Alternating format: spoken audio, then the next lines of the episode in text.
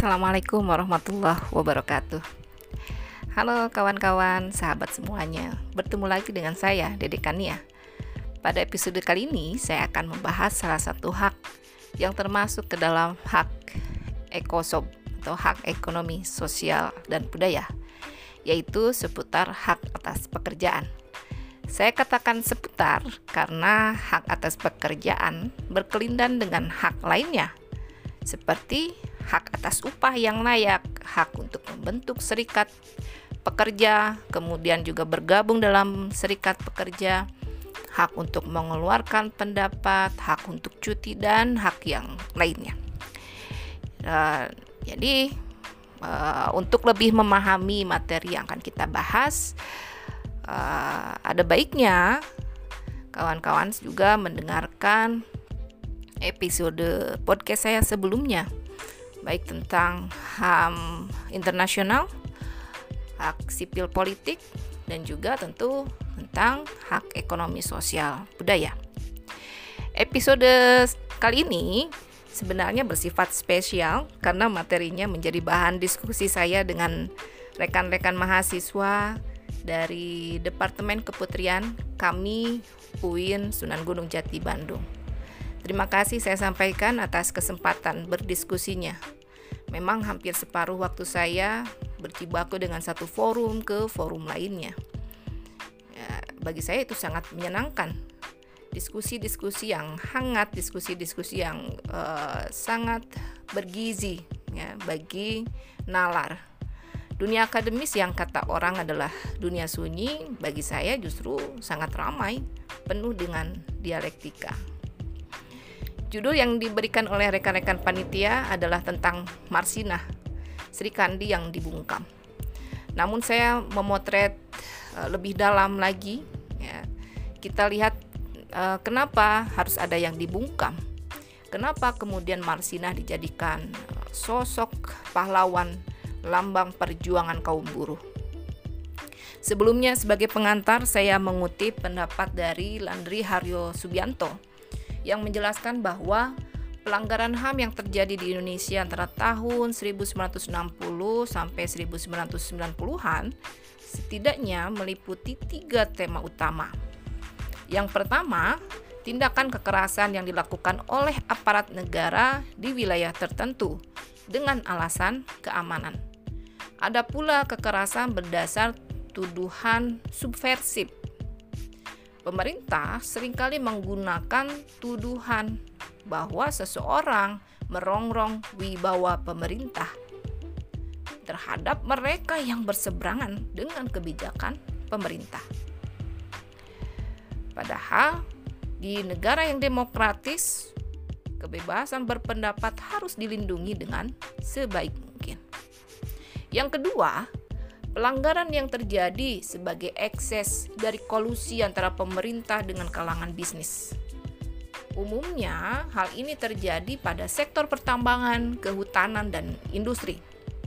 Terjadi juga penggusuran tanah secara paksa untuk dijadikan lahan industri baru. Ada juga penangkapan buruh karena dianggap menghasut kawan-kawannya pengesampingan hak-hak lokal, hak-hak masyarakat adat seperti yang terjadi di wilayah Sumatera dan Kalimantan yang masih ter terus terjadi sampai saat ini ya. Yang ketiga, ada pelanggaran HAM yang dilakukan oleh individu atau kelompok massa lainnya. Ini merupakan konflik horizontal ya dan sempat terjadi di Indonesia di beberapa wilayah uh, yang alhamdulillah ya sudah terselesaikan adanya catatan merah pelanggaran HAM di Indonesia di PBB.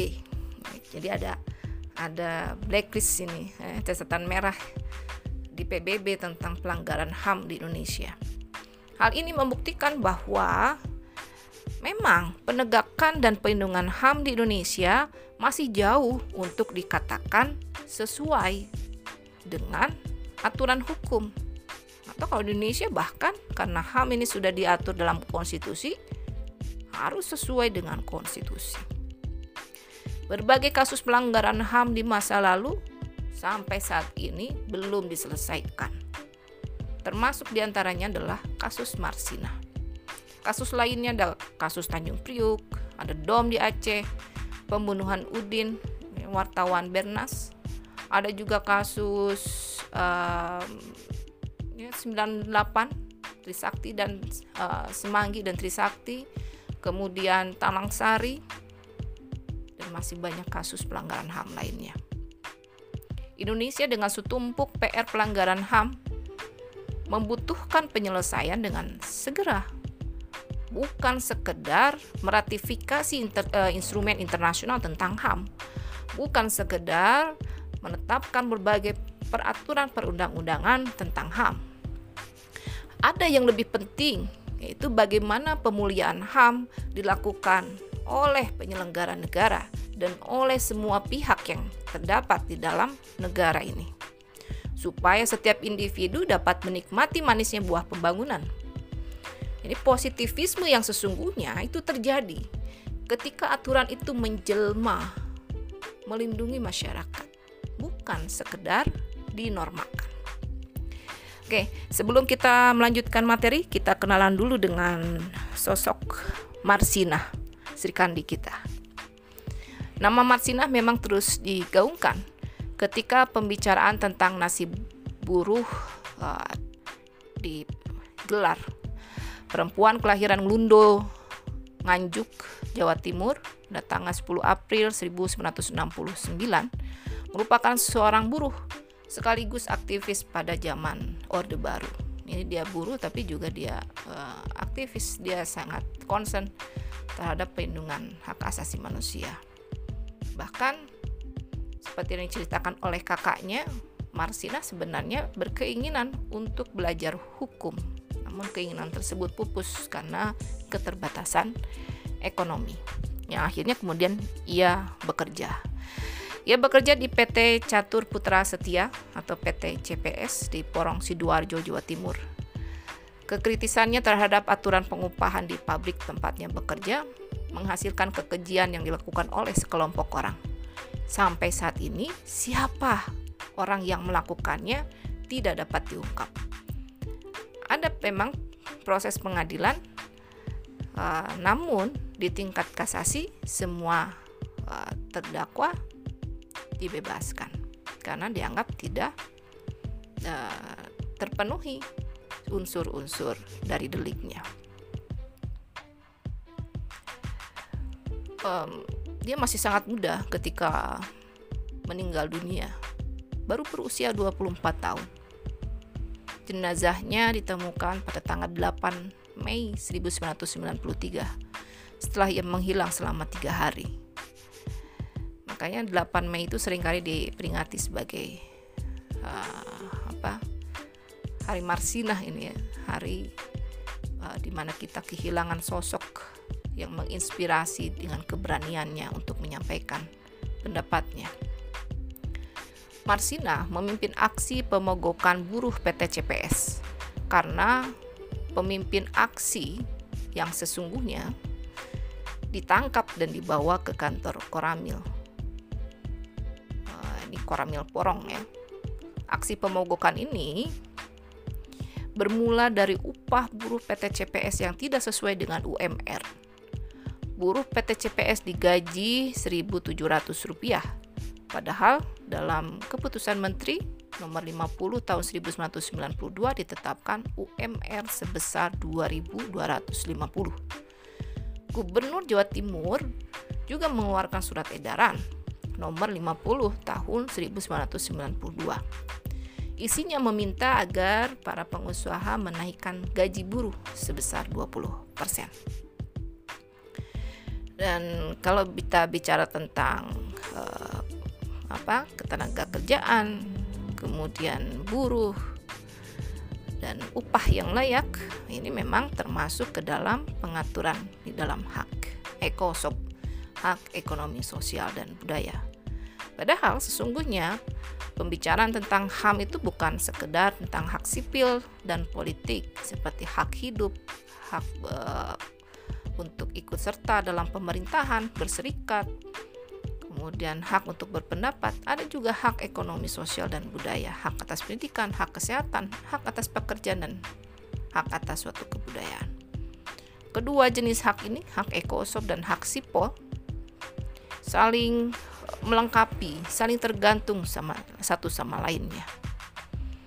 Sebagaimana dinyatakan oleh Majelis Umum PBB pada tahun 1977 ya, pada resolusi 32 garing 130 tanggal 16 Desember 1977 bahwa semua hak asasi dan kebebasan manusia tidak dapat dibagi-bagi dan saling tergantung satu sama lain atau interdependen. Pemajuan, perlindungan, pemenuhan kedua kelompok hak asasi ini harus mendapatkan perhatian yang sama. Di samping itu, pelaksanaan, pemajuan, dan perlindungan semua hak-hak ekonomi, sosial, dan budaya tidak mungkin dapat dicapai tanpa adanya pengenyaman hak-hak sipil dan politik. Berkaitan dengan HAM terdapat prinsip-prinsip mendasar yang harus uh, juga diperhatikan. Ada prinsip universalitas, maksudnya adalah pengakuan penghormatan HAM bersifat umum menyeluruh kepada siapa pun, di mana pun. Kemudian ada prinsip human dignity, yaitu penghormatan terhadap manusia, martabat kemanusiaan. Ada prinsip equality, prinsip persamaan ada juga prinsip non-diskriminasi yang masih merupakan bagian dari prinsip equality, yakni dengan memperlakukan manusia secara sama tanpa membedakan hal-hal yang ada seperti ras, jenis kelamin, bahasa, agama, politik, asal-usul kebangsaan. Tidak boleh juga membedakan sosial, kekayaan, dan status lainnya. Kemudian ada prinsip invisibility. Suatu hak tidak bisa dipisahkan antara satu dengan hak lainnya ada prinsip inalienability bahwa hak tidak dapat dicabut, tidak dapat dipindahkan atau dirampas. Ada prinsip interdependensi, saling ketergantungan, bahwa satu hak tergantung pada hak lainnya dalam pemenuhannya. Kita lihat apa yang disampaikan oleh Marsina itu berkaitan dengan hak atas uh, apa upah yang layak sesuai dengan UMR itu bergandengan dengan hak kebebasan berpendapat, hak kebebasan untuk uh, apa untuk mendirikan serikat buruh dan aktif di dalam serikat buruh itu, menjadi anggota, menjadi bagian dari serikat buruh itu. Ini tidak bisa dipindah, bisa tidak bisa dipisahkan satu sama lain. Semuanya saling bergantung. Kemudian uh, ada juga prinsip responsibility, pertanggungjawaban Maksudnya, untuk menghormati, melindungi, dan memenuhi hak asasi manusia, diperlukan langkah dan tindakan tertentu. Prinsip ini juga menegaskan kewajiban-kewajiban paling minimum dengan memaksimalkan sumber daya yang ada untuk pemajuannya. Selain pengaturan dalam Kovenan Hak Ekosob, kemudian juga dalam konstitusi kita, dan kita sudah meratifikasi ya konvensi Ekosob itu sejak tahun 2005 uh, 2015 maaf dengan Undang-Undang Nomor 11 jadi seharusnya ada kewajiban yang dijalankan oleh Indonesia untuk memenuhi hak-hak tersebut. Berkaitan dengan uh, ketenaga kerjaan ada instrumen ILO International Labour Organization uh, ada berbagai konvensi dasar, ada delapan konvensi dasar, kemudian ada tujuh konvensi ILO. Konvensi dasarnya terdiri dari empat kelompok. Ada kebebasan berserikat, berunding, dan uh, dan berunding bersama. Ini konvensi ILO nomor 87 dan nomor 98. Ada larangan diskriminasi, konvensi ILO nomor 100 dan nomor 111. Ada larangan kerja paksa, konvensi ILO nomor 29 dan nomor 105. Dan ada larangan untuk mempekerjakan anak. Konvensi ILO nomor 136 dan 182. Indonesia sudah meratifikasi konvensi-konvensi tersebut ya, konvensi ILO tersebut. Bahkan Indonesia juga sudah mempunyai undang-undang tentang ketenaga kerjaan dan berbagai peraturan perundangan lainnya berbaik, ber, berkaitan dengan ketenaga kerjaan, hak-hak dasar bagi tenaga kerja. Namun ya pemenuhannya ini harus dilihat lagi. Kita lihat bagaimana juga sekarang uh, ngototnya pemerintah untuk menggolkan undang-undang omnibus law bahkan dalam keadaan pandemi saat ini. Bukannya melayani uh, kebutuhan masyarakat tapi justru menggolkan satu persatu peraturan perundang-undangan yang sangat berbahaya bagi pemenuhan uh, hak-hak rakyat. Ya, baru-baru saja kan kita uh, tiba-tiba diketok palu undang-undang minerba tanpa ada proses sosialisasi. Nah, itu sudah melanggar uh, aturan ya tentang penetapan satu undang-undang. Jadi ada prinsip yang tidak dicapai dalam penetapan undang-undang tersebut. Yang ini apa uh, legislator kita juga sedang menggodok undang-undang KUHP dan ya yang paling berkaitan erat dengan ketenaga kerjaan itu adalah uh, omnibus law terkait cipta lapangan pekerjaan itu omnibus law cilaka itu ya ya oke kita lanjutkan lagi ya diskusi kita nanti uh, mungkin uh, ada tanggapan atau pertanyaan berkaitan hal tersebut. Selanjutnya kita potret bagaimana pelanggaran HAM itu bisa terjadi dalam pembangunan. Ini pembangunan dalam uh, suatu negara yang yang dilakukan di suatu negara memang selayaknya ditujukan untuk pemajuan dan untuk membahagiakan manusianya. Memenuhi seluruh kebutuhan individu yang ada yang tinggal di negara tersebut. Itu standarnya ya pembangunan itu untuk manusia, bukan sebaliknya. Nah, itu juga yang harusnya dijalankan di Indonesia. Pembangunan seharusnya ditujukan untuk manusia Indonesia seutuhnya. Kalau dikatakan seutuhnya bukan sekedar satu dua aspek ya, tapi seluruh aspek kemanusiaan harus diperhatikan. Arif Budiman mengartikan pembangunan sebagai usaha untuk memajukan kehidupan masyarakat dan warganya. Jadi pembangunan itu bukan sekedar berbicara angka dalam arti pertumbuhan ekonomi belaka. Namun, ia harus utuh mewujud dalam diri manusia, memenuhi seluruh kebutuhan manusia Indonesia. Dan indikator pembangunan itu harus didasarkan pada partisipasi, keadilan sosial, kesempatan kerja untuk semua, dan kemandirian. Ada dua hal yang harus dipenuhi oleh pembangunan. Pertama, pemuasan kebutuhan dasar manusia dan yang kedua adalah respect terhadap kemanusiaan. Dan itu tidak bisa dipisahkan. Paling kalau kita melihat pada konstitusi kita, kita melihat pada Pancasila sebagai dasar ideologi berbangsa kita. Kita kembalikan semuanya pada pada uh, norma dasar kita. Namun yang terjadi bagaimana? Ya, coba kita lihat dulu ya, kita lanjutkan ya. Pembangunan yang dirancang founding people kita di dalam konstitusi Undang-Undang Dasar Negara Republik Indonesia tahun 1945 adalah untuk memajukan kesejahteraan umum sebagaimana tercantum dalam Mukodimah Undang-Undang Dasar 1945. Pada alinea keempat dinyatakan tentang kehendak mewujudkan keadilan sosial bagi seluruh rakyat Indonesia. Hal ini kemudian dijabarkan lebih lanjut dalam pasal 23, pasal 27 ayat 2, 33, kemudian pasal 34 Undang-Undang Dasar Negara Republik Indonesia tahun 1945. Sistem ekonomi yang ingin dibangun kalau melihat ke pembukaan Undang-Undang Dasar itu adalah sistem pembangunan berdasarkan nilai Pancasila. Namun, ya, yang terjadi bagaimana? kita sebagai bagian dari masyarakat global tidak bisa juga dipisahkan dari agenda global. Ya, ini yang terjadi di, di berbagai belahan dunia lain. Pembangunan ekonomi itu berorientasinya kapitalisme. Dan Indonesia akhirnya berkiblat juga ke sana. Padahal pembangunan yang berdasarkan kapitalisme pasti selalu uh, menghasilkan uh, apa pelanggaran. Pihak yang lemah. Bahkan kalau dalam bahasa uh, kasarnya ini membinasakan yang lemah. Tersisa nanti yang kuat saja secara kapital karena pihak yang lemah itu pihak yang memiliki keterbatasan dia akan kalah dalam proses uh, apa dalam proses pembangunan itu ajaran kapitalisme seperti yang dijelaskan oleh Adam Smith, memang didasarkan pada kebebasan. Ini berbahaya karena sifatnya sangat individualisme dan dapat menghasilkan penumpukan kekayaan pada segelintir orang. Hal berbahaya lainnya disampaikan oleh Anthony Giddens. Ya, Anthony Giddens menyampaikan bahwa sistem kapitalisme itu ibarat juggernaut.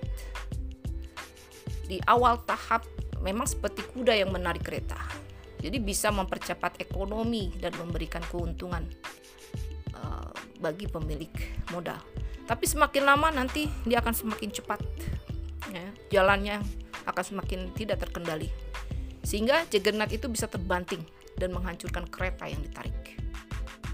Eh, kenapa kita malah membicarakan sistem ekonomi kapitalisme ya? Apa hubungannya dengan pembahasan kita? Nah, jadi begini kawan-kawan. Pembangunan bagaimanapun sangat berhubungan dengan hak asasi manusia. Pembangunan yang berorientasi pada pasar tentunya juga sangat ditentukan pasar pada prosesnya. Pada pembangunan model demikian, maka hak asasi manusia menjadi terabaikan. Hal ini yang banyak terjadi di negara-negara berkembang, di negara-negara dunia ketiga, di mana pembangunan tidak didasarkan perspektif hak asasi manusia. Akhirnya, pembangunan yang demikian berdampak pada lapisan masyarakat yang lemah secara ekonomi, rakyat yang miskin. Uh, kemudian menimbulkan masalah lain berupa krisis sosial, krisis ekonomi, krisis politik, krisis hukum, dan bahkan krisis kultural. Adorno mengatakan bahwa saat ini kita ini ada di dalam sebuah dunia administratif di mana pasar menjadi simbol dominan dalam sistem ekonomi neolib, neoliberal. Sistem demikian telah menimbulkan berbagai macam ketidakadilan dalam struktur masyarakat.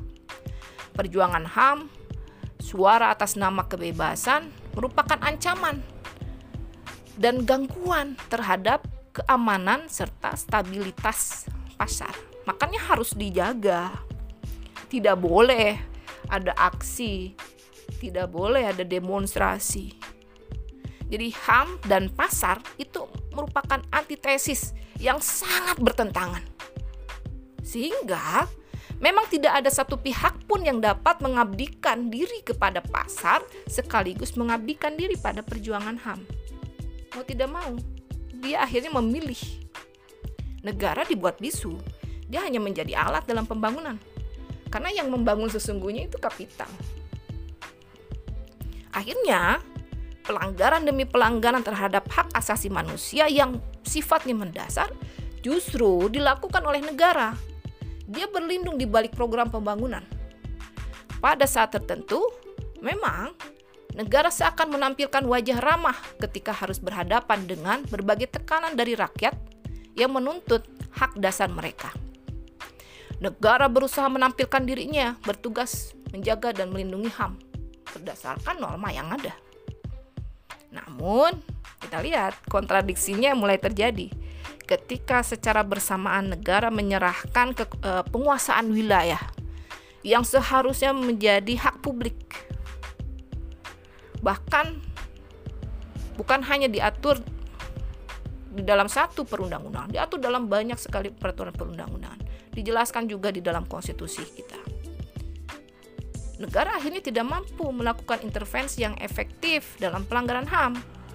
Sampai saat ini, PR-nya masih banyak tadi, numpuk PR kita, pelanggaran HAM. Kemarin bahkan dikembalikan oleh Kejaksaan Agung, dinyatakan semuanya itu bukan pelanggaran HAM. Bah, padahal yang berhak menetapkan ya unsur-unsur pelanggaran HAM berat itu siapa? Ini sudah ada dalam normanya harusnya kembalikan ke norma buktikan saja delik unsur-unsur deliknya itu yang terjadi ya pada Marsina itu yang terjadi pada buruh kita mereka yang teriak mereka yang lantang bersuara itu dianggap mengganggu keamanan dianggap mengganggu stabilitas uh, produksi bisa juga mengganggu uh, pendapatan karena nilai sahamnya bisa turun itu kalau kondisi keamanan tidak stabil. Nah, akhirnya ya mereka yang lantang itu kemudian ditangkap. Atau kalau Marsina dia dibungkam selama-lamanya. Ya, bukan sekedar dibunuh karakternya tapi dibungkam selama-lamanya, dihilangkan nyawanya. Marsinah yang berjuang atas kelayakan upah, sesuatu yang ditakuti oleh pengusaha karena ya, ya gerakan-gerakan demikian itu bisa menggurus keuntungan usaha dianggap mengancam stabilitas produksi dari pabrik, bahkan tadi bisa mengancam penghasilan uh, kalau dilihat dari harga sahamnya. Teriakan lantang dari Marsina memang sangat memengkakan telinga. Namun begitulah seharusnya manusia.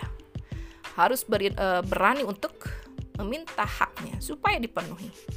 Menjaga haknya jangan sampai terlanggar. Tapi ya, kita juga mempunyai kewajiban untuk jangan sampai melanggar hak asasi dari manusia yang lainnya. Perlindungan HAM yang memang sangat membutuhkan jaminan dari negara. Namun prakteknya ya, negara terikat pada peraturan WTO tentang pasar bebas. Ini kembali ke kondisi pembangunan kita. Bahwa kita ya tergantung pada pasar bebas, pada sistem yang sangat kapitalis. Akhirnya negara mau tidak mau tunduk pada kepentingan kekuatan global. Dan itu bertebrakan sekali dengan konsep hak asasi manusia. Berbagai kekerasan akhirnya muncul baik secara langsung, tidak langsung, represif maupun kekerasan alienatif. Pertanyaannya, lantas untuk siapa HAM itu? Dia ada untuk melindungi kepentingan siapa? Kenapa sampai saat ini negara seakan tidak mampu mengungkap siapa pembunuhan yang sesungguhnya, yang sedemikian kejamnya kepada Marsina, atau kepada orang-orang lainnya yang sangat kritis. Juga bagaimana nasib buruh ke depannya. Oke, mungkin itu pengantar diskusi. Saya sangat uh, senang sekali.